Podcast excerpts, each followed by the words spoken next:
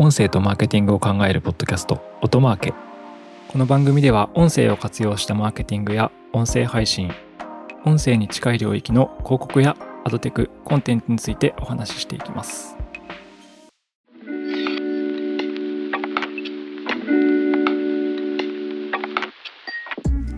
こんにちは、音なるの八木大輔です。はい、今回は、えーポッドキャストの、ま、世界の利用率動向ということで、えインドネシアのポッドキャスト事情についてお話ししていきたいなと思います。はい。で、あの、私が今回これは調査してきたわけではなくて、あの、ポッドニュースというですね、世界的に読まれている、えーポッドキャスト関連業界メディアがありまして、これの特集で、え4月の27日に出ていた記事になります。あの、書き下ろしの記事ですね。ポッドニュースって結構ライトな記事多いんですけど、何文字ぐらいですか ?2 万文字ぐらいある、あの、すっごいフォーカスした記事企画をやられていて、オリジナルのね、記事ですね。で、この中で考察されている内容を紹介していきたいなと思います。ちなみに、この、今回はインドネシアの話なんですけど、今このポッドニュースでは東アジアと東南アジアの様々なポッドキャスト市場へのこうディープダイブっていう企画がこう展開されていて、で日本とか韓国とか、あとフィリピンとかの市場のポッドキャスト事情っていうのの記事展開が行われています。で、日本もですね、うん、1ヶ月ぐらい前ですかね。1ヶ月か2ヶ月ぐらい前に、実はこのコラムっていうのは登場しています。実はそこの時に、あの、日本にも取材が来てたので、あの、私たち音なるというか、私の方で回答をさせていただいたりして、日本のポッドキャスト事情の考察に関しては、私の方でも取材の手助けをしたっていうのがあるんですけど、まあ、そんな東アジアと東南アジアのポッドキャスト事情のインドネシア編っていう形になります。で、前回のアフタートークの最後にも言ったんですけど、まあ、インドネシアって非常にこう、ポッドキャストを使われてる国なんですよ。で、国力もだんだん今活性化してきてる国なので、ここでどんな風にポッドキャストを使われてるかとか、その背景が結構面白かったので紹介していければと思うんですけど、そこのえ記事の中でも調査結果出てるんですが、私が知ってるのは、2020年の43カ国のポッドキャスト利用率の調査で、インドネシアって利用率がナンバーワンだったんですね。月間利用率でアメリカとかよりも多くて、あの、インターネットユーザーのうちの60%近くがポッドキャストを毎月聞いてるみたいな、すごく、こう、音声コンテンツ、特にポッドキャストはホットな市場だったっていうのを、まあ、よく覚えてて、まあ、要は地球で一番ポッドキャスト使われている国だったっていうのが、えーまあ、2年前、2年半ぐらい前ですかね、っていう状況だったと。で、まあ、今それがどうなってるんですかという話になりますが、そう、インドネシアはちなみにですね、世界で、まあ、現時点でも4番目に人口が多い国の一つであると。まあ、一つってことは、まあ、なんか並んでるのかもしれないですけど。だからテクノロジー企業とか、こういうグローバルなコンテンツの考え方で言うと、インドネシアで勝つことが東南アジアで勝つことになるっていうような共通の理解があるということがここでも書かれています。で、前々回ぐらいの私のアフタートークで、たまたま GDP の話してて、ですね、今2023年ですけど、2000、まず30年の GDP だとインドネシアって世界5位なんですよ。日本の下までついてきてて、2050年になると、なんと日本を抜いて、世界の GDP ランキングだと4位になってしまう国という形で、非常に多分ここ先、そうですね、25年ぐらいのスパンだと、強力な国になっていくっていう素地のある、まあ、国であるという形ですね。そんな国が、そのポッドキャストの利用状態はどんな状況なのかっていうような話に、今回テーマではなっていくんですが、まずインドネシアのポッドキャスト事情としては、そうですね。さっきあの、3年前の月間利用率の話したんですけど、ここの調査というかこの記事の中では、GWI っていう会社が調べてる、あの、利用実態のデータも載せられていて、えー、1週間、ウィークリーでのリーチ、まあ、利用人数みたいな感じですね。利用率みたいな感じで言うと、インドネシアは40%、インターネットユーザーの40%がポッドキャストを週次で聞いています。で、これ、週次と月次で数字は違うんで、週次だけで比較すると、インドネシアが40%なんですけど、これ今ですね、8カ国の企画が載っててナンバーワンなんですよ。やっぱ40%のインドネシアがナンバーワンで、で、まあよく、今ですね、広告でそう8000億円弱の市場になってるアメリカでも、ウィークリー利用率って26%なんですね。週次でポッドキャスト聞いてる人は4人に1人なんですけど、インドネシアは40%で、10人いたら4人は毎週ポッドキャスト聞いてるっていうデータがあります。つまりアメリカよりも、他のどんな国よりもアクティブであるっていうことですね。ちなみに日本も JP ってね、書かれて載ってるんですけど、あの、週次のアクティブ率は、うん、悲しいことに4%だそうです。4%って低すぎないかっていう話あると思うんですけど、ウィークリーなんで、例えば2週間に各週公開のポッドキャスト聞いてる人って週次じゃ聞かなくなっちゃうんで、まあそういう観点あるかなと思いますね。1ヶ月に1回しか更新されないポッドキャストを聞いてる人とかも、あの、このウィークリーのデータに載ってこないはずなんで。ということで、インドネシアが40%、アメリカでも26%、日本だと4%。これがウィークリーのポッドキャスト利用率なので、インドネシアは非常にアクティブな国ですね、という形です。で、もう一個面白いポイントで言うと、あの、めちゃくちゃ若い人の比率が高いっていうポイントがあります。まあ、調査データで言うと、16歳から44歳までと44歳以上っていう2つにしか分かれてないんですけど、年齢別で言うと、この若い層が90%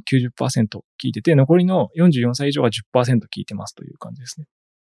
この16歳から44歳束ねてるってめちゃくちゃ荒いだろっていうね、束ねすぎでしょっていう話ではあるんですけど、2つにしか分かれてないんで、あの90対10ですっていう、44歳を境にっていうことです。で、アメリカとかだと、あの、69対31とかなんで、日本だと68対32。これアメリカと日本は年齢比大体同じような感じですね。なので、インドネシアはぶっちぎりで、こう、若い人が一応若いっていうデータがここで出てるという感じですね。で、えー、聞かれてるコンテンツが、独占的に若いユーザーなんですけど、聞かれてるコンテンツは、メンタルヘルスとかが、まあ、多いっていうふうに書かれてますね。なんか癒しとかを求めてる人が多いのかなっていうのと、なんか若い人が多いからかもしれないですね。あとはやっぱ TikTok のクリエイターとか YouTube のクリエイターとかとも非常に関係性が深いようですね。なんか一番人気のあるポッドキャスト配信者は YouTuber だって書かれてるんで、そこのインフルエンサーの関連性は非常に高いのかなというふうに思いました。でですね、これなんでポッドキャストをインドネシア人が聞いてるのかっていうところが、非常に、あの、理由書いてあるんですけど、ものすごい面白いことが書いてあったんですが、これはちょっと後半でご紹介したいなと思います。Audio and Marketing はい、えー、後半では、ポッドキャストがインドネシアでなぜこんなに使われているのかという、まあ、理由の話と、あとは一応プラットフォームの記述もあるんで、その話もしていければと思います。そう、インドネシアのッドキャスト利用率が、まあ、アメリカよりも日本よりもぶっちぎりに高いですっていう話があってですね。で、この理由はなぜかというところなんですけど、面白いですね。端的にこれ結構書かれてます。えっ、ー、と、まあ、結論から言うと、あの、本がないっていうことらしいんですよ。本が不足してるんですって、インドネシア。普通なんか情報のインプットって、インターネットとかよりももっとまとまったものとして、こう、ちゃんと一個の、こう、体系的なものとしてインプットをする場合って、読書がま最善の方法であるっていうふうには一般的に考えられていますよねと。まあ、かつ素早く幅を広げるためにはビデオビデオとか見るっていうのもあると思うんですけど、まあ、誰かの体験の疑似体験を書籍を、書籍を読めばできると。人生の疑似体験も小説を読めばできるという形なんですが、そう、先進国では本は一般的なんですけど、インドネシアでは過去10年間本が不足してるんですって。本がないから、ポッドキャストを聞いてるってことらしいんですけど、まあ、これが非常に興味深いなというふうに思いました。アメリカの人口はインドネシアより20%多いと。まだインドネシアの方がまだ人口アメリカより少ないんですけど、産業としての本の市場価値はアメリカの方が150倍高い。逆に言うとインドネシアはアメリカと人口20%しか違わないのに、本の産業価値が150倍低いっていう、全然本の市場がないっていうことらしいんですよね。そう。なので、ここの記事だと、本の代わりに、ポッドキャストを聞きまくってるっていうのがあるっていうふうに書かれてますね。コンテンツに、まあ、飢えてる。本がないのはなぜなんでしょうね。それちょっとわからなかったんですけど、なんでしょう。もしかしたら字が読める人が限られてるとか、もしかしたらこう、言語が複数あるから、そういう課題があるとかなのかもしれないですけど、活字みたいな。日本でも漢字がもし読めない人がいるとしたら、文章の活字っていうのは成立しないわけで、これ私の想像でしかないんで、あの、エビデンスのない情報ですけども、なぜか、まあ、本が不足しているから、ポッドキャストを聞いてるっていうことだそうです。そう。で、まあ、読まれてるのは、でもまあ、どうなんでしょうね。メンタルヘルス結構でも聞かれてるとかって、じゃあ本関係あるのかっていう気もしなくもないんですけどね。まあ、オーディオドラマとかも聞かれてるというふうにも書かれていますが、まあ、もうインドネシアで実はポッドキャストが発展しているのは、あの、本がないからだと。本の市場が小さいからだということだそうです。本の代わりにポッドキャストを聞かれているという形ですね。面白いですね。なんかこれは、このあたり。あとは、あとインドネシア人はどこでポッドキャストを聞いていますかという質問調査があるんですけど、ほとんどのインドネシア人は夜にリラックスされるために、ポッドキャストを聞いていますという感じでした。午後7時以降に自宅で聞いている傾向が高いそうです。まあ、これも先ほどのなんかインプットの目的の違いかもしれないですよね。なんかコメディとかだったら結構聞き流したりできると思うんですけど、学習のためにポッドキャストを聞いてるんだとしたら、ちゃんと結構傾聴モードで聞かなきゃいけないって思うんで、そうすると、忙しい時間帯じゃなくて、夜の割とコンテンツに向き合える時間に聞いてるっていうのが、まあなんとなくわかるなというところだったりします。ポッドキャストのプラットフォームは何が使われているのかっていうデータも一応、その GWI っていう、でもこれ2021年の、えー、第三四半期のデータですが出てまして、ちょっと古いかもしれないですね。2年ぐらい前。1.5年ぐらい前か。そう。1位は Spotify。で、えー、Spotify の利用率は57%。うん、から70%って書いてあります。よくわかんないですね。57から70%って全然違う気がするんですけど、調査の幅があるんですが、Spotify が1位、57%以上。そして、2位が YouTube。YouTube が46%。なんか YouTube と結構混同してるみたいな記述もありましたね。なんか動画もつけて、絵もつけて YouTube にアップしてるみたいなのと、なんか結構認識が混ざり合ってるのかもしれないです。あと3位が JOX って書いてます。これ JOX って読むんですかね。これ独自のプラットフォームなんでしょうか ?35%。そして4位がサウンドクラウドが11%。そして5位が Apple 7%。Apple 7%ですよ。まあでもこれ、なんとなく、ちょっと別のデータ調べないといけないんですけど、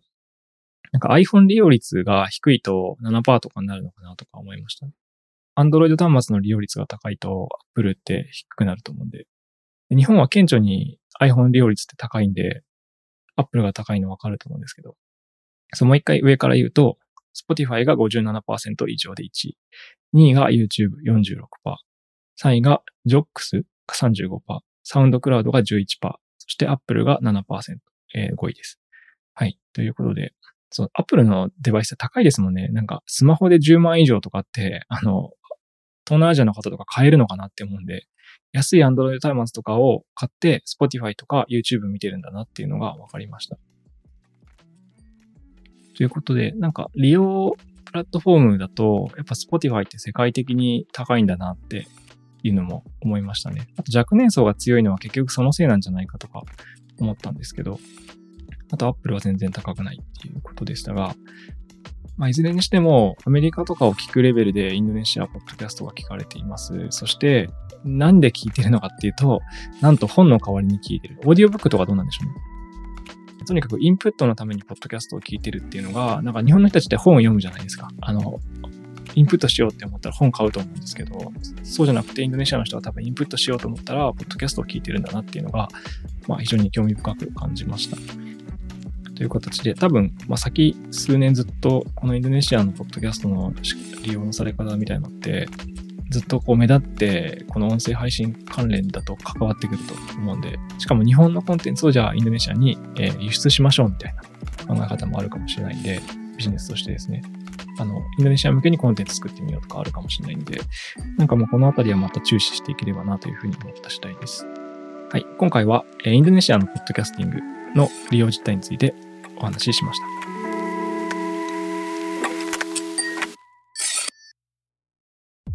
音声とマーケティングを考えるポッドキャスト、音マーケ。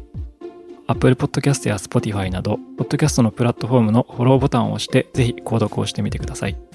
定期的に有益な情報をお伝えできると思います。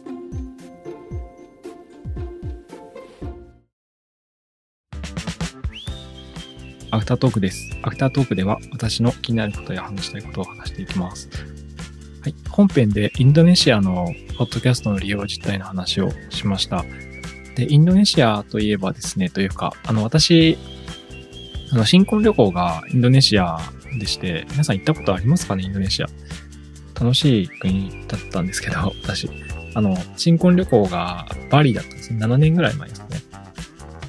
インドネシアのバリ島で、えー、新婚旅行に行きまして、そうですね、楽しかった。まあ、かなり観光地しか行かなかったんですけど、あの、マレーシア行った時みたいに高速で詐欺のおっさんに会うみたいなこともなく、あの、で、すごい、あれなんですね、ラグジュアリーな、なんでしょう、その、コテージコテージって言わないかなんかあの、宿泊の場所とかがあって、そこでのんびり過ごしたっていう感じなんですけど、ウブドとかね、行きましたね。あと、海が見える、なんかかっこいいクラブみたいなところがあって、でマレーシアに住んでるあの先輩の経営者があそこいいよって言われたので、そこに行ってきたっていう感じで、結構インドネシアと聞くと、私はそのラグジュアリーって言わないか、なんて言うんだろう。そのハワイとかみたいな形のイメージ、なんていうんですかね、観光地、観光地、ちょっと旅行リテラシーが低すぎて、あの、語彙力がね 旅行語彙力が全くないんですけども、なんていうんですかね、こう、バカンスっていう感じで、まあ、過ごしましたという感じでしたね。楽しかったですね。特に何をしたわけじゃないんですけど、観光して、あの、バリ島のいいホテル、ホテルっていうかな、なんていうんですか、ね、野外にある、ホッタテ小屋みたいな、ホッタテ小屋とか言って怒られちゃいますけど、みたいなとこに泊まって過ごしたっていう感じでした。なんかその時、道端結構走ったら、あの国って、なんかお供え物してるんですよね。観光地に向かうバスの中、ずっと街中とか、なんかその森みたいなとこ、地方を走ってたら、ずっと家の前にお供え物してたりとかして、食い物を神様にあげるために出してたりとかしたので、結構非常にアジアっぽいあの景色を見れたかなというふうに思ったんですけど。まあそんなこんなで、その時私はインドネシアに行った時に、皆さん、ポッドキャスト聞いてるかどうかって、全然わかんなかったんですけど、まあ、つっても2000 10、何ですか、7年とか ?2015 年とか？なんで、全然状況はもしかしたら違うかもですが、インドネシアと聞くと、そんな観光地のイメージが非常に強いですね。あとは、あの、新婚旅行はインドネシアに行った後に、シンガポールに行きまして、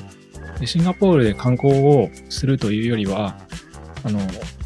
シンガポールで起業している先輩がいて、経営者なんですね。日本人なんですけど、あの、インドネシアに渡ってシンガポールでビジネスしてるっていう